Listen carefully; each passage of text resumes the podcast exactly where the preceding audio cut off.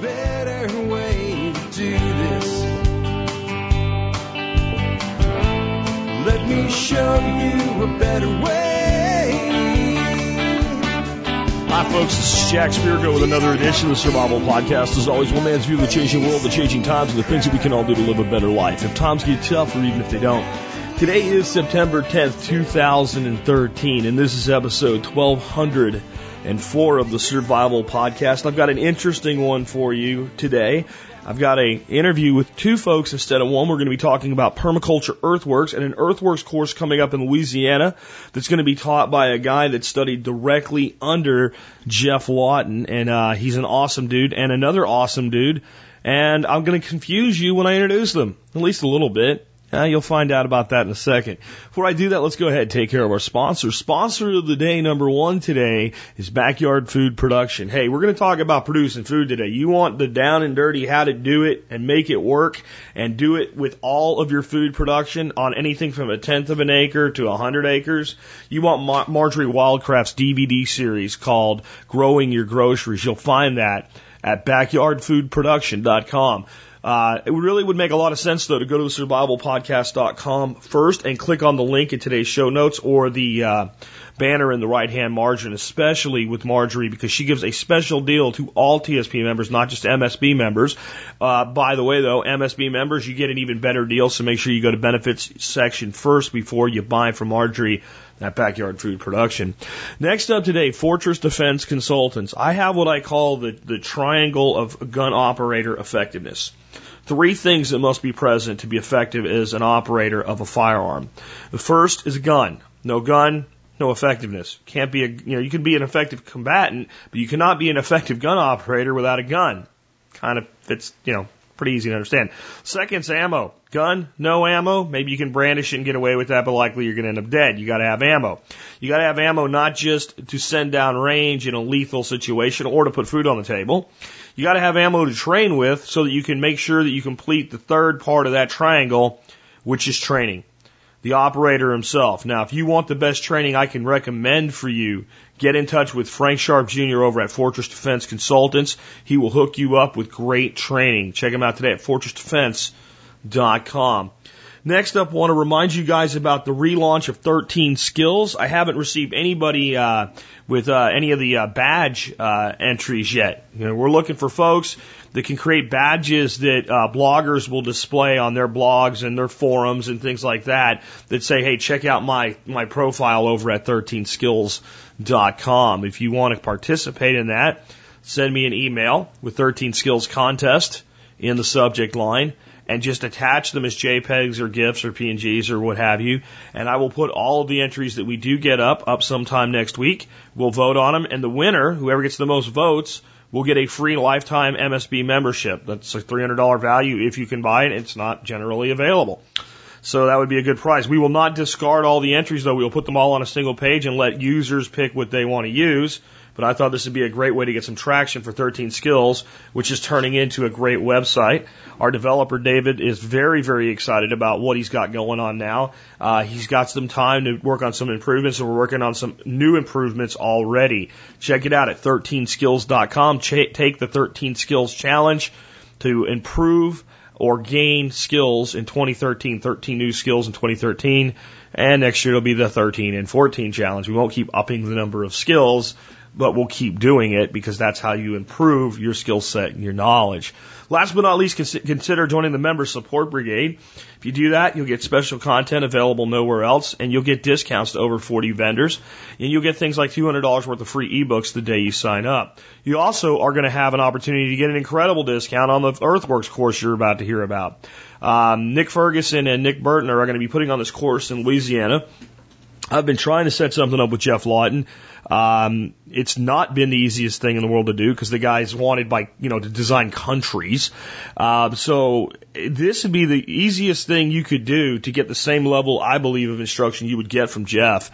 Um, Nick Burtner has studied directly under Geoff Lawton. This will be a five day workshop in Louisiana and uh, you're going to hear all about it today. They're going to offer you a great discount though for MSB members, 200 bucks. So this is one of those things, if you're not an MSB member and you're going to go to the workshop you're about to hear about, it would make sense to join because you're still 150 bucks ahead at the end of the day, plus you get the membership. Anyway, uh, with that said, I'm ready to introduce our special guest and now I'd like to uh, confuse everyone by saying, hey Nick and Nick, welcome to the Survival Podcast. Hey, How you Jack. doing guys? Hey, Jack, thanks for uh, inviting us on. This is Nick Burtner.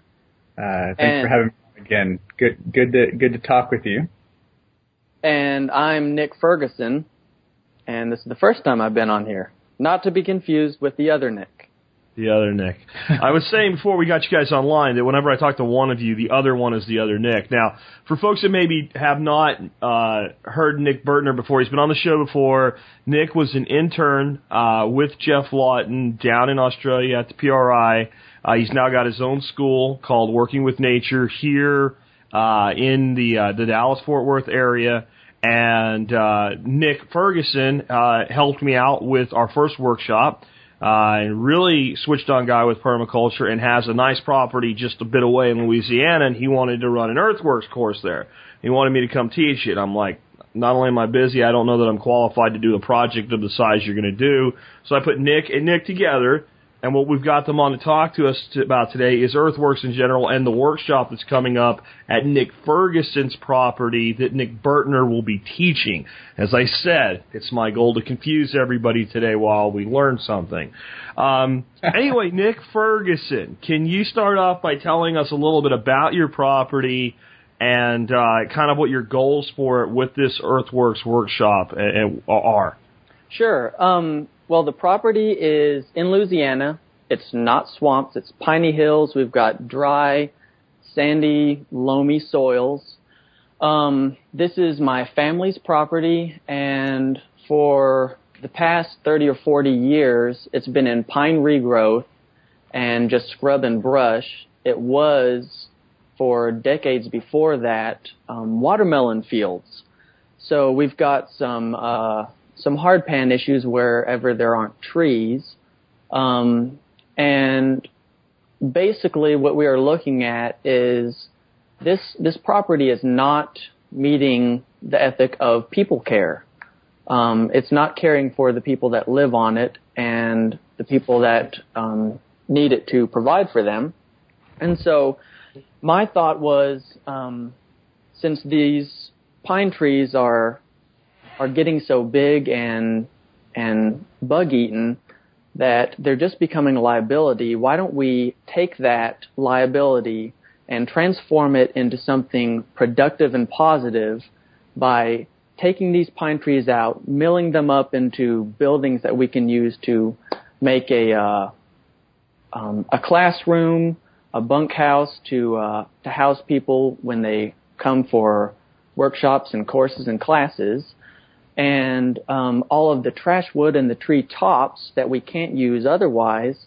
Um, I want to use those for making some hugel beds that will um, help block out sound from the highway and will also be a huge productivity for us. And uh, and so basically, what we want to do is uh, knock down some of these trees that aren't caring for the people and turn it into something much more productive, much more um, biodiverse, and start healing this land and, and help it success into greater productivity and fertility. Very cool. And just so everybody gets kind of a scale in mind, could you? T- what's the size of the property? Um, we have uh, it's a total of 12 and a half acres, but we're only going to be messing with um, at most six acres. But that all depends on the response we get. You know, if we if we have a whole bunch of people that really want to come to this course, then we'll we'll work on the whole six acres. But you know, we'll scale that back according to the response and uh, according to our abilities. Sure, sure. So, um, just straight away, so people can you know know and, and decide whether they want to come or not. What are the dates and what is the uh, what is the uh, the planned uh, uh, course going to be like? And I guess probably Nick Burtner, since you're going to teach it, that might be one for you to answer. Sure. Well, this is Nick Burtner. Um, when uh, uh, Nick, you said it was October 25th, 24th through the 27th. 24th through the 27th. Um, this is going to be an awesome course. Earthworks is one of the courses that if you want to do this as a serious knowledge seeker or a permaculture educator or a design consultant, um, you can't miss out on a on an earthworks course. It is the application to various climates and creating a design emphasis towards moving water in the right way. How we can get an advantage out of earthworks uh, for water use and flow, so we can do things later because all life starts with water. Uh, seed is amazing. It, it's like a little robot that we just really need to take care of the soil and the emphasis on starting with that from water catchment is uh, the primary factor in earthworks. We don't ever really have a rain shortage problem. We have a rain storage shortage problem, if that makes any sense. Um, so we're going to be going over all types of earthwork applications, not only to Nick Ferguson's particular site, but for uh, the three main climates of, um, of, of the world, and um, specifically to Ferguson's climate in the piney woods. So that's a kind of a rough outline of what we will do, but um, uh, we and I, as a, the teacher there, and also Nick Ferguson's somewhat permaculture consultant, we're going to be doing a lot of what Nick wants to do over his uh, Nick Ferguson wants to do over his particular timeline and scale of his property.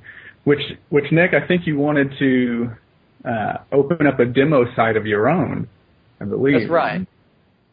Yeah. Um, we're we're really the, you know, I believe that you work with the end in mind, and and with that as the basis, um, you know, we don't have the capability of, you know, just jumping into a demo site immediately. But um, with that in mind, um, we're we're really trying to work towards eventually having um, having a permaculture school established here. Um, that's going to take some, you know, a few years, but um, as we progress, um, you know, we hope to be able to have a place where um, other permaculture teachers from from this region and this um, this you know subclimate of North America can come here and they can teach a course if they don't have a location of their own. Um, but yeah, we're we're we're wanting to set up a, a a demo site and a farm and really, you know, show show the people in this in this area because Louisiana is not very um, on the map with sustainable agriculture, and and we really want to just be able to demonstrate that this stuff works and it works amazingly well, and it's when you when you have it right, it's easy. Yeah, and there's a lot of opportunity in Louisiana for uh, permaculture to take root, and there's a lot of need for it. There's uh, a very high poverty rate in your state. Maybe not quite so much in the area that you're in, but um, it, there's there's a, a, lot of need there from an agricultural basis, from an in, industry basis, and from a, a, a need of the people of that state as well. And as I keep saying, I think it's incumbent upon us that are in the preparedness world to start rebuilding society before it collapses. Because in a lot of ways, the collapse is in progress. It's not the you know, Mel Gibson nightmare movie collapse that everybody thinks about. It's a slow crumbling of society as the quality of our food, our education, and our lives has, has, you know, declined over time. But as long as you have a new phone, you don't seem to realize it. Um, so I'm, I'm very glad that you guys are doing this together. I'm glad that when I put you guys together, that worked out. Um, Nick Burtner, when you you've you've been out and actually walked the property, so you have a, a, a foreknowledge of what you're getting into. Um, what is your assessment of the property's potential? We just basically need to go in there with an excavator and turn everything over. No. Um, look, Ferguson is, as I'm sure he could tell you, he's right there in the thicket of what's called the piney woods, which in Texas we get that too, and then it goes into Post Oak Savanna into the Blackland Prairie, all the way over to the Trans-Pecos region. But that's a, a topic for another day. What he has is really an abundance of sandy soil that is going to be somewhat slightly on the acidic side because of the uh, abundance of of pine trees. And the six acres where where we walked, and I even took out a rotary laser level so we could mark some swales. Well, we weren't able to do that because this is kind of where a permaculturist really has to take a breath and, and, and think about what we're advising people. He has six acres of nothing but forested area. He's got some old growth pine and some new new growth of I believe it was oak, wasn't it, Ferguson? It was oak. Yes. Um, the the Um, southern half of the property is mixed hardwoods, and what we're only going to be touching is the, the northern half. So, so if you look at it on the whole property, we're talking about um, dealing with 50% of the property that is forested. And it, with it being mostly pine, I think we can feel a little bit better about removing a lot of those trees. In, in the south, in these monocultured pine stands, especially mature now, we're getting massive infestation from pine beetles. And eh, a lot of these stands are being wiped out, and it's probably a good time to uh, to make some changes. Just uh, just time wise in the in the broad spectrum of things. I know as long as almost 20 years ago, a friend of mine's father has some land down in southern Louisiana and had uh, about seven acres of, of mature pine completely devastated by pine beetle. that's a pine beetle is an interesting critter, and trees are just interesting in general. Um, he is next to quite a big water reservoir, like literally right next to one. It's got a beautiful. Um, You actually have pro- the property actually borders that, doesn't it? That's that's correct. Yeah, you guys Oh. are actually off the lake. it's immaculate. So it, when we're talking about putting a forest next to an edge, which he already has, which is why it's you know almost um, a very hard decision to say, hey, look, Ferguson, this is this the only property you got? Because I would almost first and foremost recommend that he goes to another piece of property to do permaculture. But but the majority, the vast majority of people have have hey, this is all I got, and this is what we've got to work with. So in this case, we have to selectively go through and cut down forest to put up forest. I mean, kind of an interesting situation, but because we have a system that's already set in place, so why do this? Well, the reason to do it is for is for food security, long-term food security, and the regeneration of of human habitat on that particular property.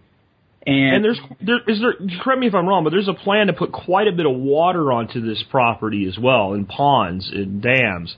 And when you do that, the biodiversity increase is generally worth uh, the sacrifice of, especially a monocultured uh, tree system. I mean, even your your mentor Geoff would would say that, correct?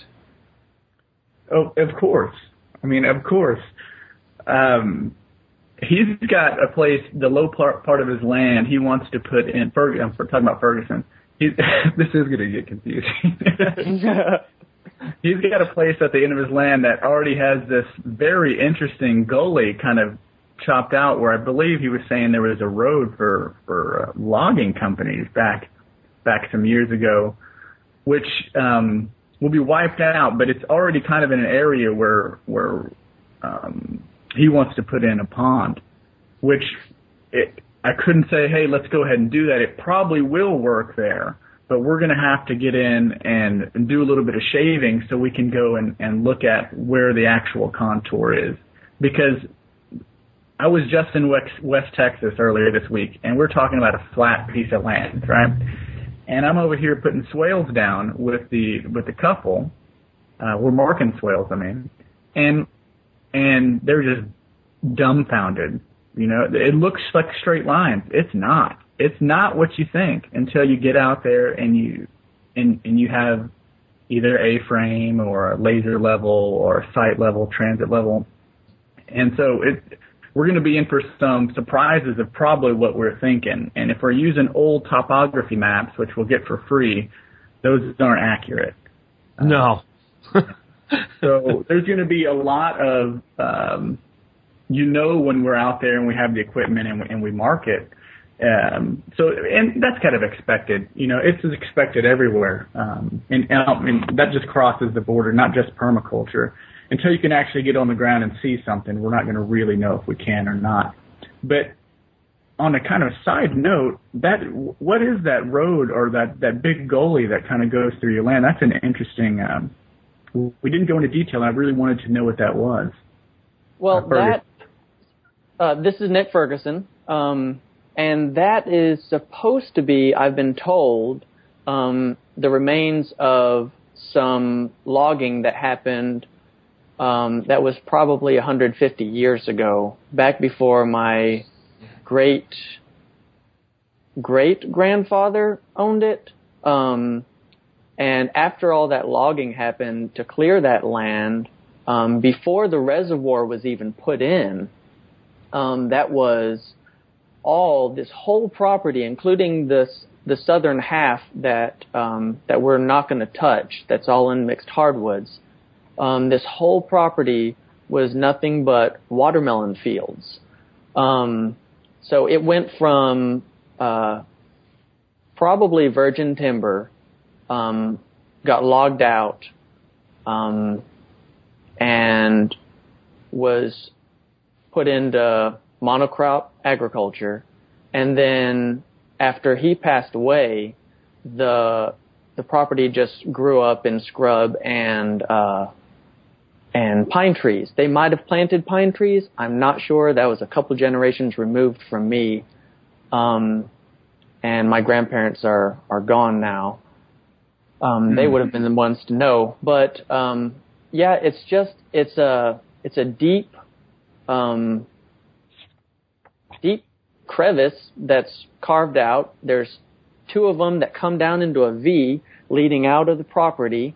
Um, it's really interesting. Um, when I was younger, I tried to dig myself a hobbit hole in the in one of the banks, but it's about it's about six feet deep and six feet wide at the bottom, and and you know 80 90 degree sides so it's it's real interesting looking oh wow that that, yeah. that is real interesting i think that that one of the things that happens whenever you start looking at a property for earthworks and permaculture in general, you begin to develop a historical timeline of the property's use. And some of the things you can look at and evaluate on my property. Here, you, you, you've both seen it. You can go out in my west pasture and you can see the story of the goats destroying the pasture because they weren't managed properly.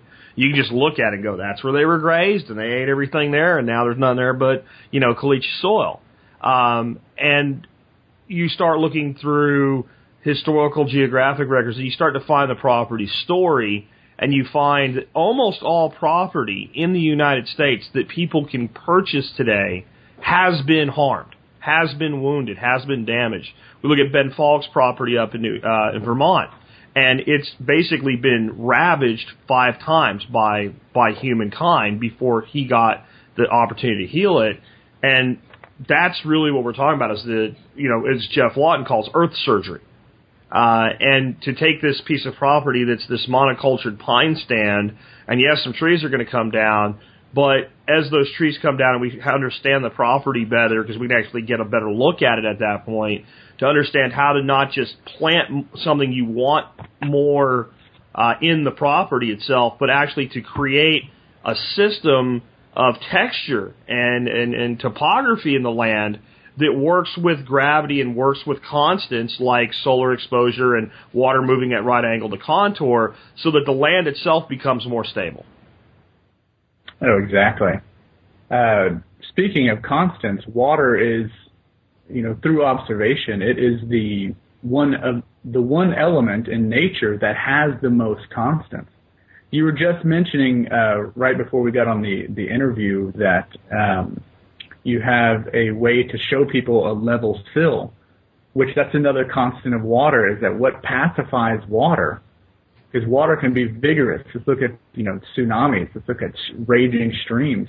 But what pacifies water makes it peaceful is level.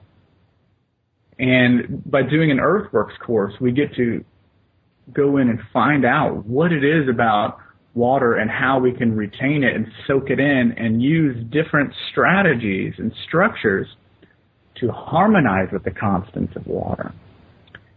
Um, another aspect in permaculture that I think uh, a lot of people might enjoy knowing is the inputs to output ratio. So I'm, you know, we're all kind of eco guys if you want to admit it or not. You know, we care about what's going on.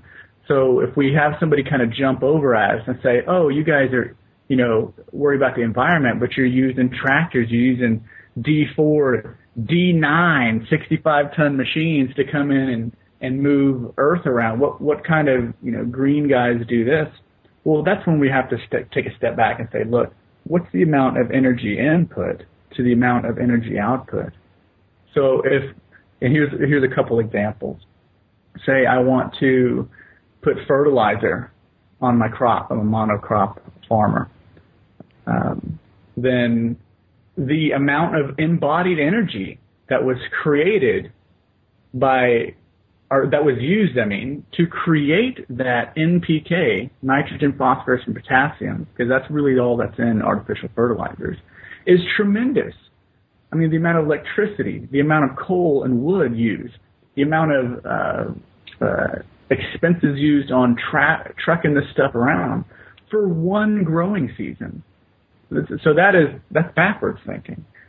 Okay, so let's go back to digging a pond or digging a swale or creating a terrace in the proper spots. We're using a couple of liters or a couple of uh, gallons of diesel for a pond that's going to last two or three thousand years. And you know, we're talking about diesel, when you go 300 miles in most cars, that's one. That, that's a little. It's around an acre of ancient forest system that's turned into fossil fuels. I mean, this, this is, you know, insanity uh, at times, but we've got to look at the inputs and the outputs. What I keep saying about that is future generations won't be so upset with us that we burn the oil. They'll be upset with us at what we burn the oil to accomplish, or more accurately, fail to accomplish. Exactly. It, it, it's a resource, and it can be managed and used uh, responsibly. All three of us own vehicles, and we drive places. Um, but when it comes down to doing something like earthworks, the return on energy is insane. Uh, what that one machine can do with with 20 gallons of fuel uh, would take a village months to do by hand if it was even possible. And we can sit around and want to do everything by hand, but or we can get it done. And to me, especially when you look at the world of earthworks, that's the time to bring that heavy equipment in and it only comes there to do the work. Then it goes away. And, and the system you leave behind is largely either self-managed or e- easily managed by human labor and very small inputs of energy after that. That's right. You you just need to you have to keep in perspective, you know, the uh, the difference between investing something and getting a very small return and investing something that's going to return to your great great great grandchildren. Hmm. and that's exactly what we're talking about is we're we're investing our time and and some of these scarce resources into something that is going to return dividends to generations and generations past us, people that won't even know our names. That's that's what what makes me so excited about um, just the whole topic of earthworks and the the potential behind that. Yeah, I mean, there's there's evidence of this. I remember in the Global Gardener series that Bill Mollison did, uh, walk, him walking through these deserts in the southwestern United States where they put swales in, and the actual intent of the swales was to stop erosion so that dust wouldn't blow out in the road Um, so they weren't really put in with the right motivation. They were growing cotton for the war effort in the desert and irrigating, and they needed to prevent erosion. They weren't really thinking about sustainability with that. Um, but there's these strips of green in the middle of this brown desert. This stuff was put in, um, not even really during the war, really during the, the time of the Civilian Conservation Corps leading up to the war. So the 1930s, and they just sit there and continue to function. If if you put this in, for instance, and God forbid, 50 years from now, a huge fire burned everything to the ground, the forest is going to return and success success back. It won't be the designer forest you put in, but the structures themselves aren't going anywhere. No, they're not, and hopefully by that time they'll have you know half meter or more of soil, and believe it or not, a half meter of healthy soil will remove E. coli. Let's Oh, think wow. Yeah, let's think about that for a second. You know, biological decomposition can also create pathogens. It's removing pathogens. And I do some of these courses here at our urban site. I do a lot of intro uh, stuff too, and a lot of people are into gardening. You know, a lot of people get into permaculture with um, the food part of it or gardening. We have some really sexy techniques uh, to do that in permaculture, but you know, we're really not gardeners.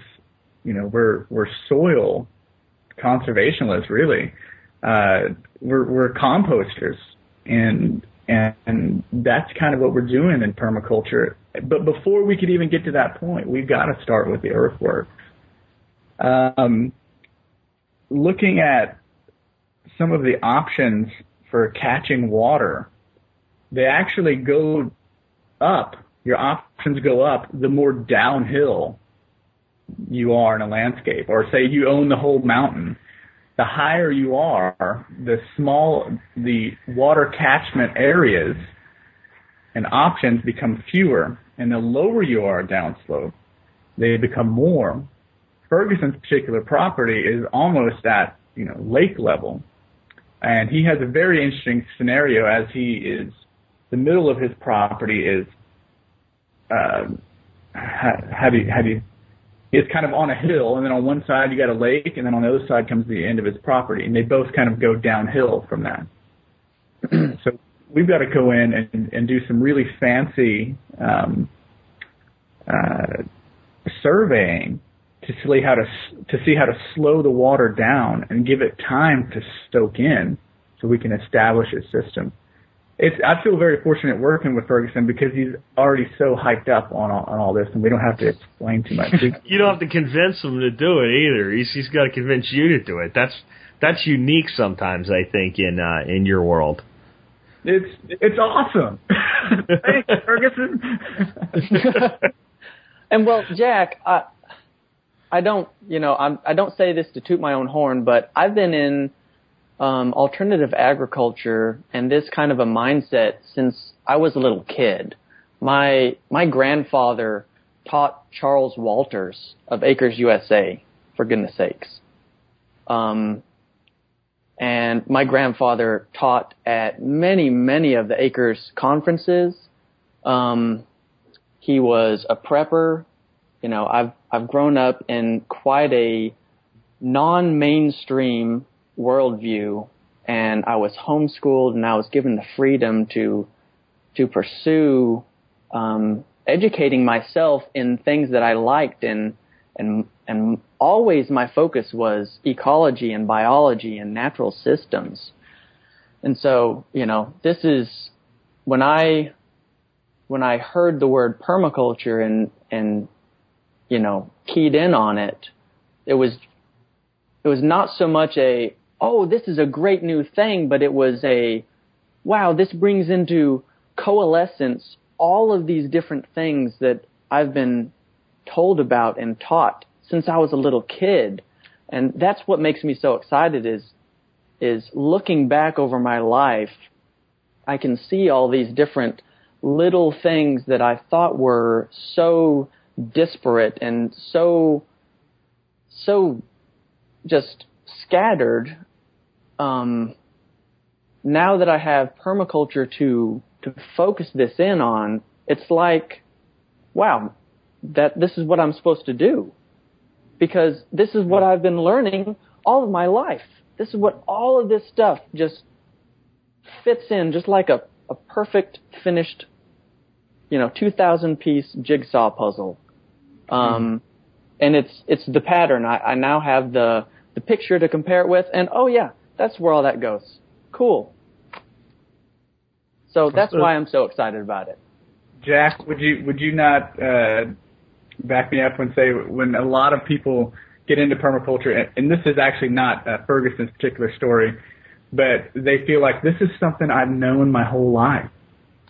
Yeah, and it comes in different ways. There's there's people like me that grew up with kind of the prepper background, hunting and fishing and gardening as part of their life, but never really thought about it from a, a holistic standpoint, never from any kind of and I, I say use this word in a very positive way, never from the hippie perspective, right? It's just this is what you do, and and you find it and you go, duh because it just makes sense to you because you've been around natural systems all your life. You you can't spend hours in your teens standing on a two foot by two foot platform in a tree watching the forest and not have some of it become internalized.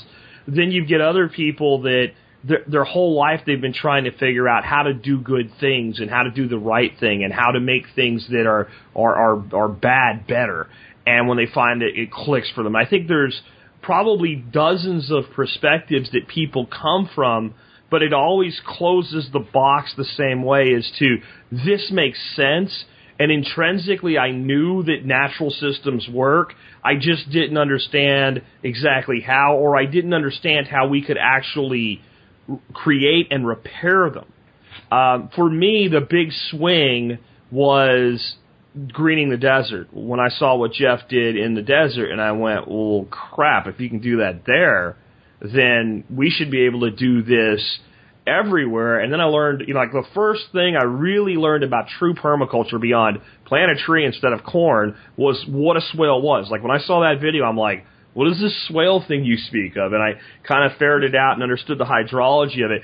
And I would find myself driving down the highway looking at a hillside that was plain grass and seeing the contour line and just going, I can, I'm designing this in my head at 75 miles an hour driving down the highway, and that whole thing of wasted space could be producing food for people. Exactly. And you get you get a little bit of that like you know messiah complex. Well, we'll just go tell people about it, and we'll do it. And then you realize, well, well, you know, uh, Bill came up with this in '78, and a lot of people have been through that little escapade. And you start realizing, okay, to make this work, I've got to find land, access to land, and I've got to start putting it into practice instead of just talking about it. And I think one way or another, most people go through that. And some people do it with amazingly productive small scale systems, and some people do it on a, a system the size of what what, what you and and, and uh, Nick Ferguson are going to do with this workshop. And some people blow it up, man. You know, they do the Mark Shepard thing, and they they integrate it into 120 acres or more.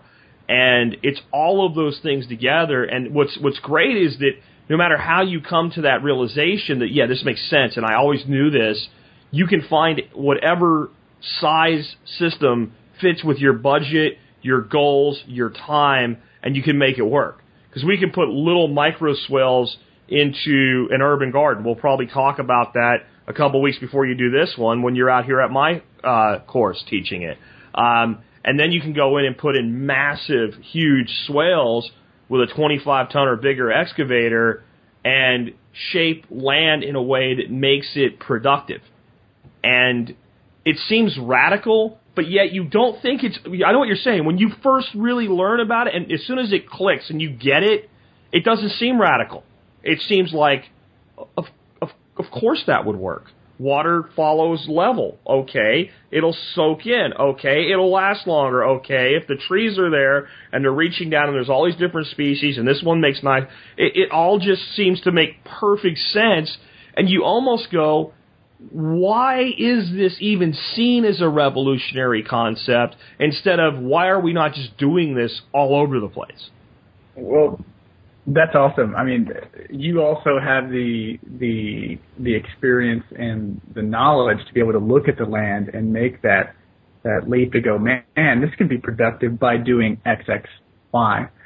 And after this Earthworks course, everybody who attends is going to be looking at the land a lot differently. Uh, it's not just going to be empty places on the side of the road that you drive by. Which, I mean, you your brain will start filling in the gaps, and you'll go, "Oh, wow, there's a pond site right there connected to a swale with a spillway that runs off here that that waters my cows, and I could run chickens through." And it's whoa, whoa, it starts getting really fun. You can't stop it. The um, which kind of takes me to a place that says, okay, hey, look, when you take a permaculture design course, that's the foundation of this. This, you know, it's it's a it's a game changer. It stops what you're currently doing in your mind and kind of rewire something that makes tons of sense. You could design anything now, not just landscape. You could design everything by using these same principles, observation, other methods of design. And so what we're really doing is we're empowering you. We're giving you confidence. And if you if you feel like, hey, you know what? I need a little bit more.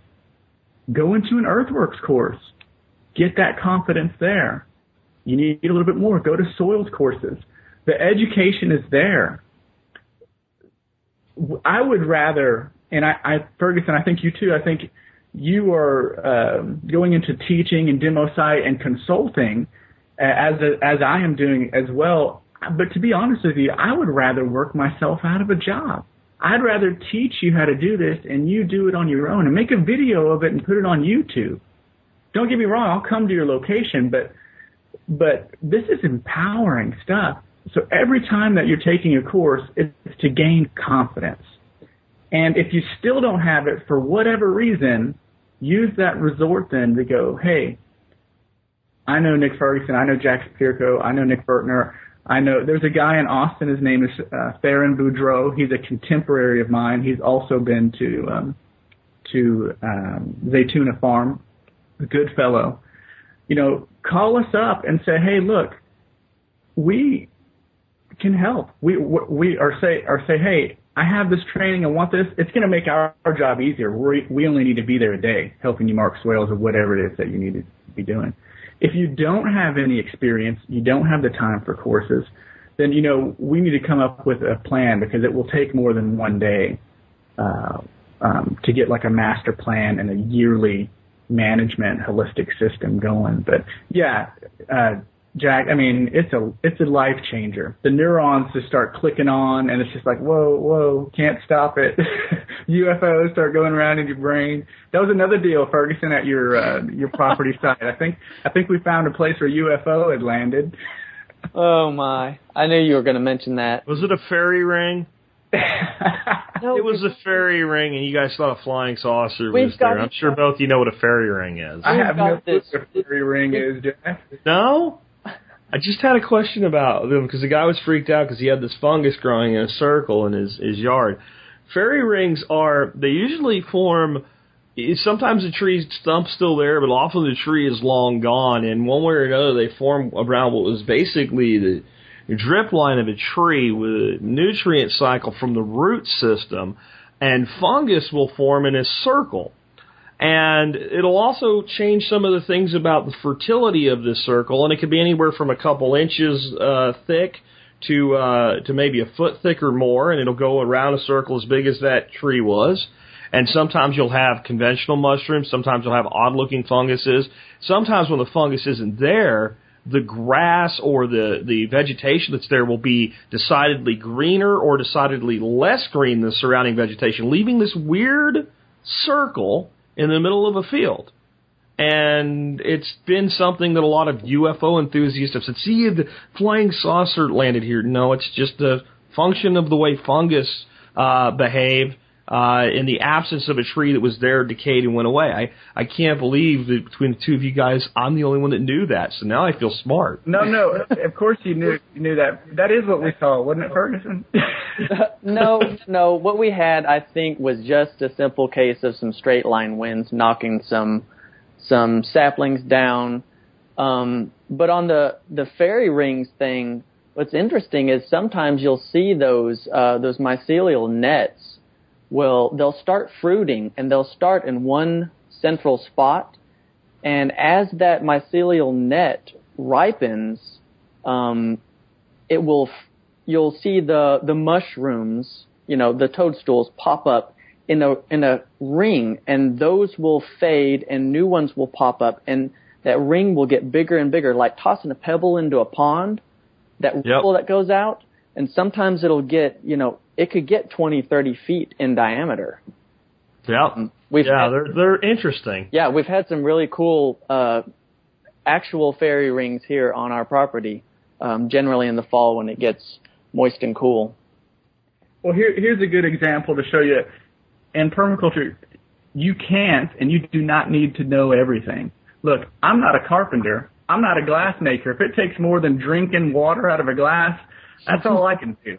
You know, so we get to rely on everybody who has good information and network with the people. No one person can can get all this. Not even Bill Mollison, who is a freak of information. So let's not be too concerned about, oh man, I can't speak up because I haven't took a permaculture design course. And I know there's a lot of people out there who might feel that. Let's give in to being able to make mistakes and and the person who makes the most mistakes is probably the person we should be listening to. Right. Yeah, you have- because they're doing something. yeah, you think about it like a, a guild of minds. No, no one plant is going to make a healthy system, um, just like no one mind is going to make a healthy system. Yeah, Yeah, I- go ahead. Go ahead. No, go ahead. I was going to say guild is an interesting word. I've been using it for a while, and I've been contacting other permaculturists in this region, and I say let's guild together. Um, and I think uh, Ferguson, you and I kind of talked about this yesterday a little bit on the phone. Um, and then I started really examining words because words are powerful. The word guild itself is a it is a loose definition. It's a, an assembly of uh, diverse, typically plants that help each other, but mainly for one element, like a tree. So guild is an awesome word, but, but it could have some, some meanings like one of the things comes up and, and goes. It's just kind of a, you know, interesting in-depth conversation about the word guild, but, uh, maybe a cooperative. Yeah. It would be a better, better, um, dialect rather than guild. Most people are not going to know that's what guild means anyhow, and I'll probably still use the word guild. Guilds are cool. I mean, the original guilds were the term has its roots in things like you know a stonecutter group creating a guild, and it was actually designed to create stability for the stonecutters, so to make sure that no one else got in the way and did something different. So it wasn't necessarily positive, but it did create stability. And guilds in nature do the same thing. They create stability, and while everything's progressing toward climax and eventually decline and, and another turning, uh, that stability along the way is what gives longevity to the system. I had my mind kind of open to the concept of a guild, though, uh, and I emailed uh, you, Nick Burtner, on this. Nick, you, Ferguson, you're probably going to hear this for the first time, and this was awesome. When I was with Dave Jacke in Montana, uh, he was talking about how guilds. Everybody thinks of a guild as a polyculture, right? So we have this this polyculture sitting here, and it's a guild, and that all polycultures are guilds, but not all guilds are polycultures. Was his statement, and he pointed to this this study done in uh, organic vineyards in uh, California. And there was this leaf hopper that would get on the grapes and cause a severe lo- uh, loss in total yield off of the grapes. And since they were organic, they could only do so many things. But yet some of the vineyards had small losses or almost no losses, and others had very large losses, and they weren't really that far apart, and they weren't really being managed that much differently, and none of them were really diverse systems, so it didn't seem to make sense. And they started asking, well, what's going on? Well, it turned out that blackberries have this this leafhopper pest of their own, and they go into leaf earlier than the grapes do. And when this leafhopper pest is on the blackberries, this predator, and I can't, some kind of, you know, leafhopper killer comes in and starts eating the blackberry leafhoppers. And then when the blackberries are kind of, they've done their thing and the, the, the this predator's wiped out the blackberry uh, leafhopper, it, it doesn't have anything to eat anymore. But by then the grapes have their own leafhopper and this predator just goes, I'll go eat that now. Now the interesting thing was, stands of blackberries could be within four miles of the vineyard, and you would get this effect. But the vineyards that were more than four miles from these blackberry stands, um, the the leaf miner uh, predator was not there by the time the grapes fruited on because it was looking for something to eat. It had a life cycle longer than either of the life cycles of its prey, so it needed both uh, generations to complete its own life cycle.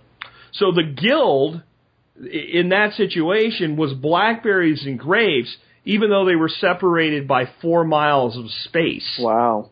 And, and that changes the entire concept of a guild. And I, I know I sound smart when I say that, but I get no credit for that. That's all Dave Jacke, And, uh, that kind of has to change the way we look at site analysis. Um, that, that starts to change the way we look at a lot of things. Because I think what we usually do, and I know I've been guilty of it, when I look at surrounding properties, I always first pick out, well, what's the negative? You know, that guy has a whole bunch of cattle and uh, he doesn't manage them properly and they're eroding the ground and all that stuff's coming down here. Can I figure out how to turn it into a, a, a plus? Where we do site analysis right, we could start realizing that very large pieces of land around us have both negative and positive effects on the land we're designing. And that's just, uh, you know, it's almost one of those things that's like, it's almost too big to really know what to do with right now, but boy, I gotta keep it in mind. No, that that's really cool. I, uh, Dave Jacke's awesome. Uh, I've heard it said that he's got those two books on food forestry. You can't write anything more on food forestry. It's it's already been written. What's interesting though is how many things he's learned since they published those books. And he's really fond of saying one thing you have to understand about my books and anybody else's books when it comes to uh, you know, gilding, when it comes to when things bloom, when it comes to thing, you know, when things leaf out, is that plants don't read books, right? So, um, this is a baseline guideline, but you're going to have to use observation to determine if this plant really goes to flower in March in your climate, even though the book says it will, because the plant didn't read the book and it's going to do whatever the hell it wants. So I think when you were talking about guilds, was I mistaken? Were you about to bring up the um, um, eco village that you were? I'm not going to do that on our episode today because we'll go down a whole path, and I'll, I'll talk to both of you guys about it off air if you want to. Um, I'm actually publishing all new information about the progress with that concept on a different site so that I don't turn TSP into like the Perma Ethos infomercial. Um, but yeah, I mean that's that's something we'll, we'll we'll probably have to have you guys get involved with at least on some level. I know um, it, it's it's pretty exciting what's happened already there. I do want to stick with what we're doing, you know, here with Earthworks and particularly this course. Uh, but before we kind of, uh, you know, we're getting actually to a timeline where it's, it's time to kind of wrap up. But before we go over the course again, the dates, the cost, and things like that, um, and the accommodations, because I know Nick, uh, Ferguson, you've made some arrangements for camping spots for people. I want to talk about a few updates with Nick Burtner since the last time you were on the show. You've had a lot of interaction with our audience, right? And you've heard from quite a few people that are like, I'd love to help you, but I'm not in Washington State or whatever. So there's some out of region stuff you wanted to bring up? Yeah, I got a couple of um, items. First and foremost, man, you guys in the TSP audience, y'all rock. I gotta tell you, you've been nothing but really awesome and showed me lots of love. So a ton of love back to you and uh, my, you know any kind of service I can give you. Which brings me into um, new courses. So uh, I haven't put the dates out or the prices, but they'll typically be anywhere from 450 bucks to a thousand bucks. And I've changed it around to we can do Thursday through Sunday courses. So if you need to fly in or whatever you need to do, you can limit the amount of time you need off of work. That has been a big concern for a lot of people. So uh, workingwithnature.org, click on the courses page. There's a whole list of new courses. There's even a poll you can take to say which one that do you want to take, so we so we know where to put our energy. Um, a second thing is a permaculturist isn't just trained for one region. Uh, we're trained for the three major uh, climate um, environments of the world, and, and even others. Like alpine and things like this. So a lot of you guys have contacted me, and you're not from North Texas, and um, that's fine. I'd be happy to come out to your to your area. Uh, I can do phone consultations too. However, on-site consults are going to be the best, but especially for something like earthworks or putting in ponds or swales. So, um, you know, don't be discouraged.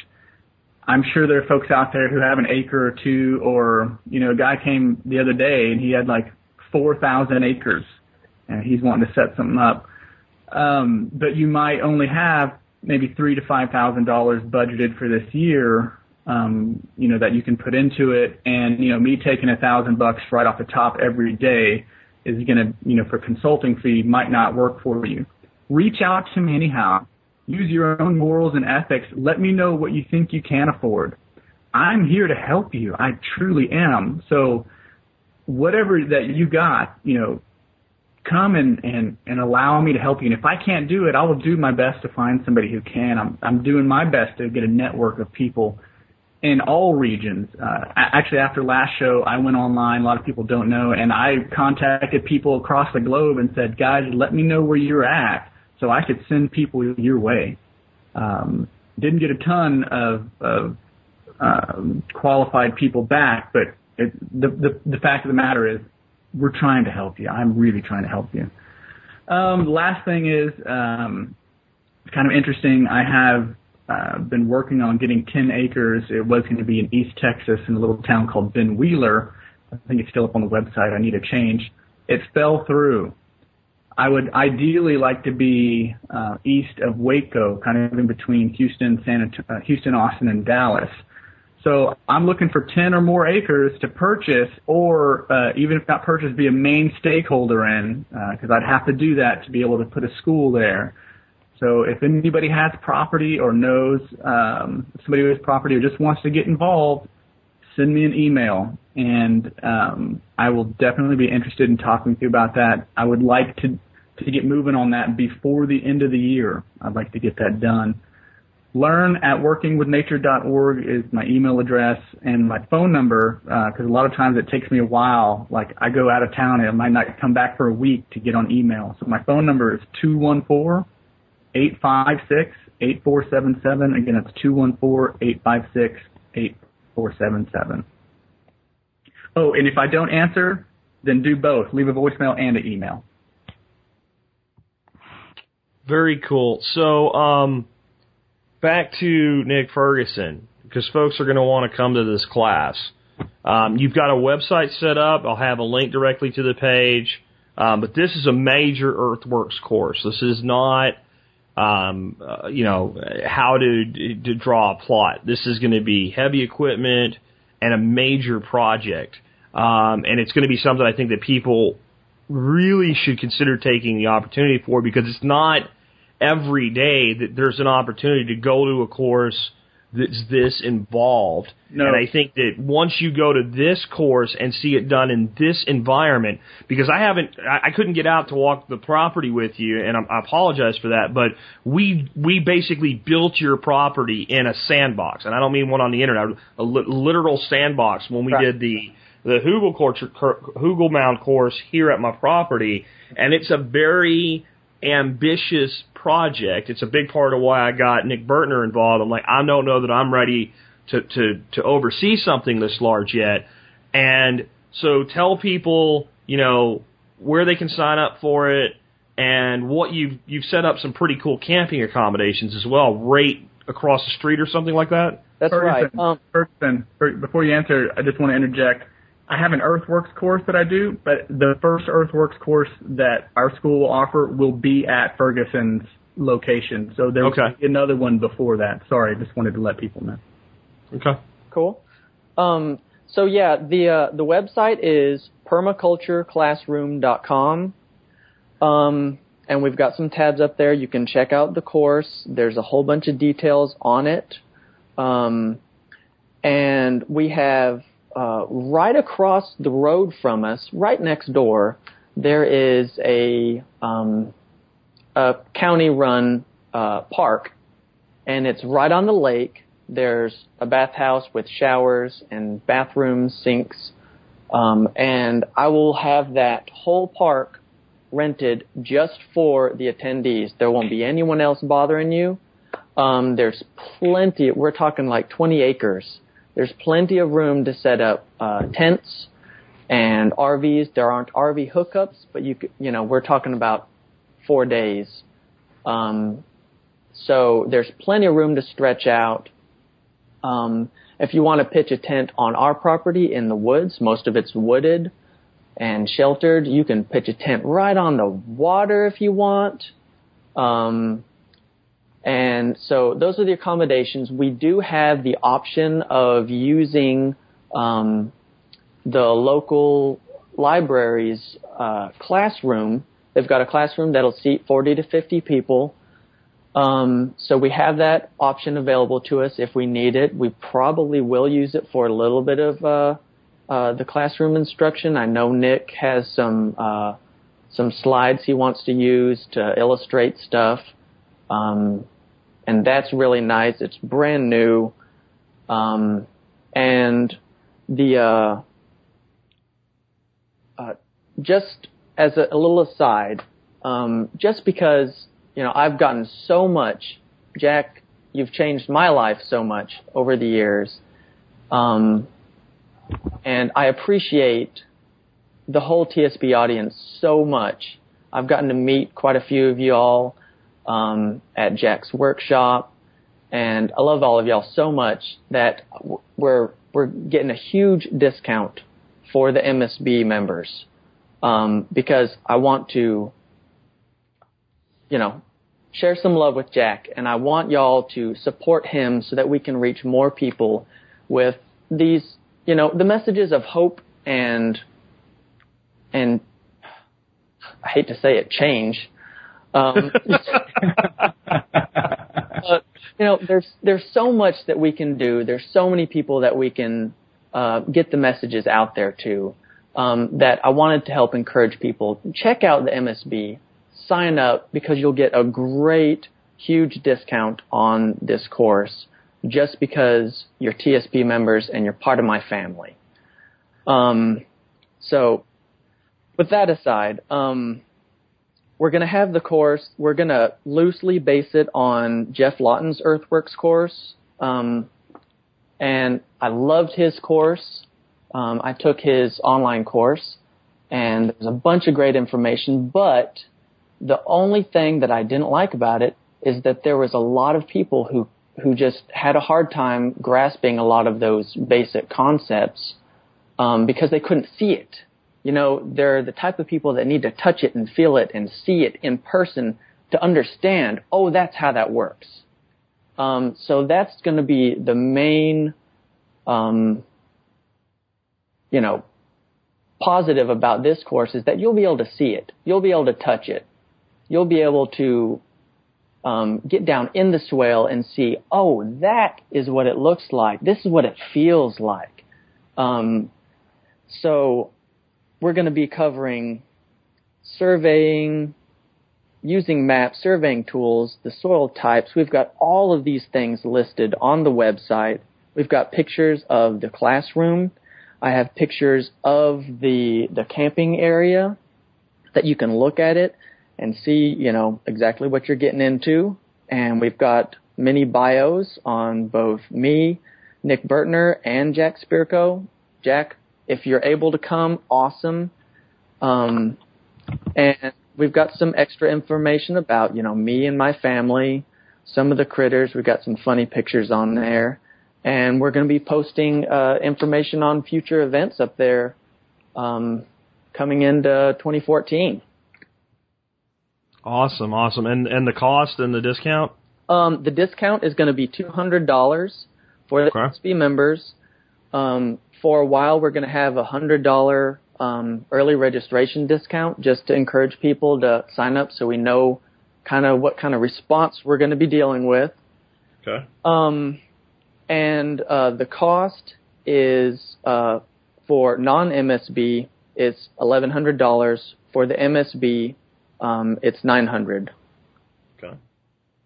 And And I'm on your page right now, and you're using PayPal, so I don't have like a discount thing. Are you gonna, by the time we air this, have some way for MSB members to be able to to get that discount? Yes, I've Okay. already set up, and uh, I can email that to you today. Okay, great. So this will this is going to air Tuesday. The I don't know what is Tuesday. Tuesday. Everybody's like, it's already the tenth, Jack. It's yeah, Tuesday the the tenth. Um, because we're doing this on Thursday, and uh, we'll have that in the uh, MSB for everybody, and that'll be awesome. And uh, I thank both of you guys for being here, and I thank you for doing this. I think that um, people look at something like doing a course, and, and from my own experience of doing them, I think, well, you know, they run the course and then they fund the project off of the, the cost of the course, and you do to a degree. But running a course is a lot more difficult than just hiring a piece of equipment, bring a guy in and tell him, hey, go do this. Um, there's a lot of logistics, there's a little bit of politics, and there's an awful lot that goes into hosting an event. Um, and it takes a special kind of person to, to not just think, oh, it's a great idea, but to actually have the commitment to get it done. Uh, and then it takes a special kind of person to go out and teach an event. Uh, so both of you guys, thank you for making sure this is being done in a way that will allow people that are like, I want to learn how to do this to actually learn how to do it. Absolutely. Oh man, thank you too, Jack. I mean, you're cool, cool dude, and allowing allowing permacultures to, to come with you and and um, and just to keep leading the charge, man. Thanks for letting everybody know, dude. And Ferguson, you too, man. Thanks for having me out. Looking forward to it. Thank you, Nick, and thank you so much, Jack, for everything you do. All right, folks, and with that, this has been Jack Spirko today, along with Nick Ferguson and Nick Burtner, helping you figure out how to live that better life if times get tough, or even if they don't. It's our food these days, you know it's on our TVs. Sometimes we forget we are what we eat. I don't know the answer. It's like there's nothing I can do. It's the price we pay, I guess, and we follow There's a better way to do this. Let me show you a better way.